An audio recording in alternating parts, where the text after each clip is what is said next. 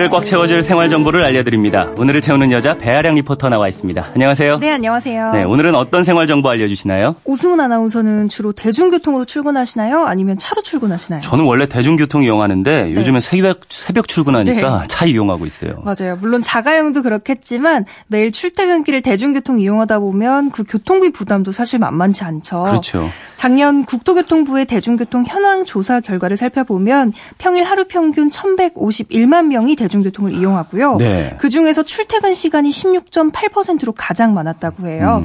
근데 많은 분들이 대중교통을 이용하시는 반면에 교통비 절약할 수 있는 유용한 제도들은 아직까지 잘 모르시더라고요. 이건 지역에 따라서 할인받을 수 있는 대상이나 조건이 조금씩 다른데요. 어떤 것들이 있는지, 얼마나 아낄 수 있는지, 또 신청은 어떻게 하는지 정보 알려드릴게요. 네. 혹시라도 이 방송 버스에서 지금 듣고 계시다면 내일부터 당장 할인받으시는 게 좋을 것 같아요. 오늘도 굉장히 유용한 정보가 될 것 같습니다.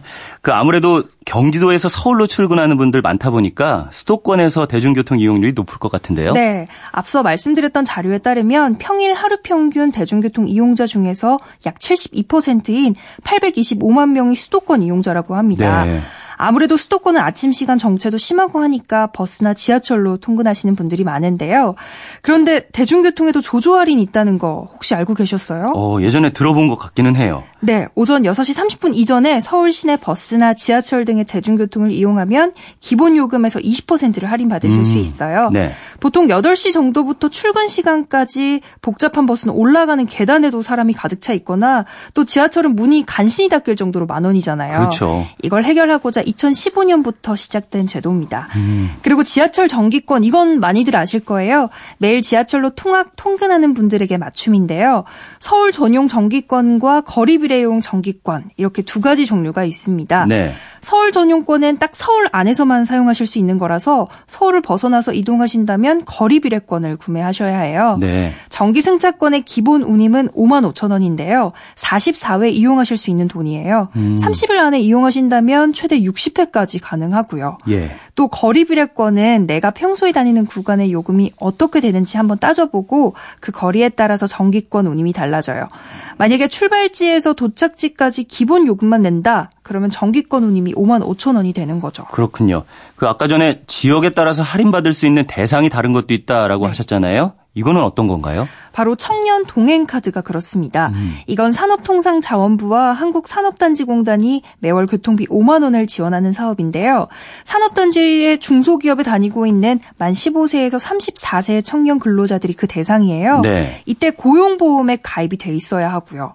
아무래도 산업단지 쪽이 대도시보다는 교통이 좋지 않다 보니까 그렇죠. 불편함과 부담을 줄여주자는 취지에서 지난 7월 1일부터 시행하게 됐고요. 앞으로 2021년까지 진행될 예정인데요. 최근에는 교통비 지원을 받을 수 있는 산단 지역을 확대하고 있기도 합니다. 네, 한 달에 5만 원 지원금은 꽤 크네요. 이 청년 동행카드, 이거는 어떻게 신청해요? 우선 산업공단에서 일을 하고 있어야겠죠? 근데 산업공단 지역이라고 해서 다 되는 건 아니고요. 교통비 지원을 해주는 산단 지역에 해당되는지 먼저 확인하셔야 해요. 이건 한국산업단지공단 홈페이지 www.kickhooks.or.kr에서 살펴보실 수 있고요. 아니면 산단공 블로그에서도 가능합니다. 네. 제가 홈페이지 들어가 봤더니 첫 화면 배너에 청년 동행카드 그림이 딱 뜨더라고요. 네. 그 게시물 하단에 교통비 지원 대상 산업단지 명단 엑셀 파일이 있거든요. 지역별로 나눠져 있기 때문에 쉽게 찾으실 수 있습니다. 네. 자격 요건에 해당되면 이제 신청하시면 됩니다. 신청은 청년 근로자 개인이 해야 해요. 신청 홈페이지 카드.kickhooks.or.kr에서 가능하고요. 신청 결과는 신청일 기준으로 14일 안에 근로자 휴대폰 번호로 문자 메시지를 통해서 통지해 줍니다. 오, 좋네요. 그리고 지원 대상자로 선정됐다는 문자를 받았다면 절차에 따라서 카드사에서 카드 발급 신청을 하면 되는데요. 체크카드나 신용카드를 발급받으실 수 있고요. 네. 이건 카드사마다 조금씩 다를 수 있기 때문에 해당 카드사로 문의해 보시는 게 좋습니다. 네.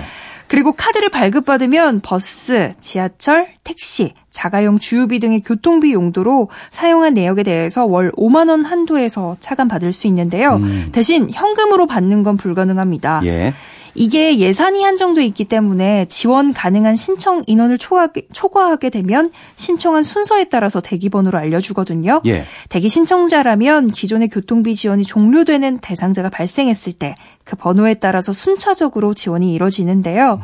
만약 더 추가적인 내용이 궁금하시다면 한국산업단지공단으로 직접 전화해보시는 것도 좋을 것 같아요. 네. 한국산업단지공단 대표번호는 070-8895-7000번입니다. 네, 교통비 부담을 덜 수 있는 다양한 제도들 살펴봤는데 이 지역별로 시행하고 있는 제도들이 다르기 때문에 내가 혜택받을 수 있는 게 없는지 한번 찾아보시고 출퇴근길이 조금이나마 가벼워지셨으면 좋겠네요.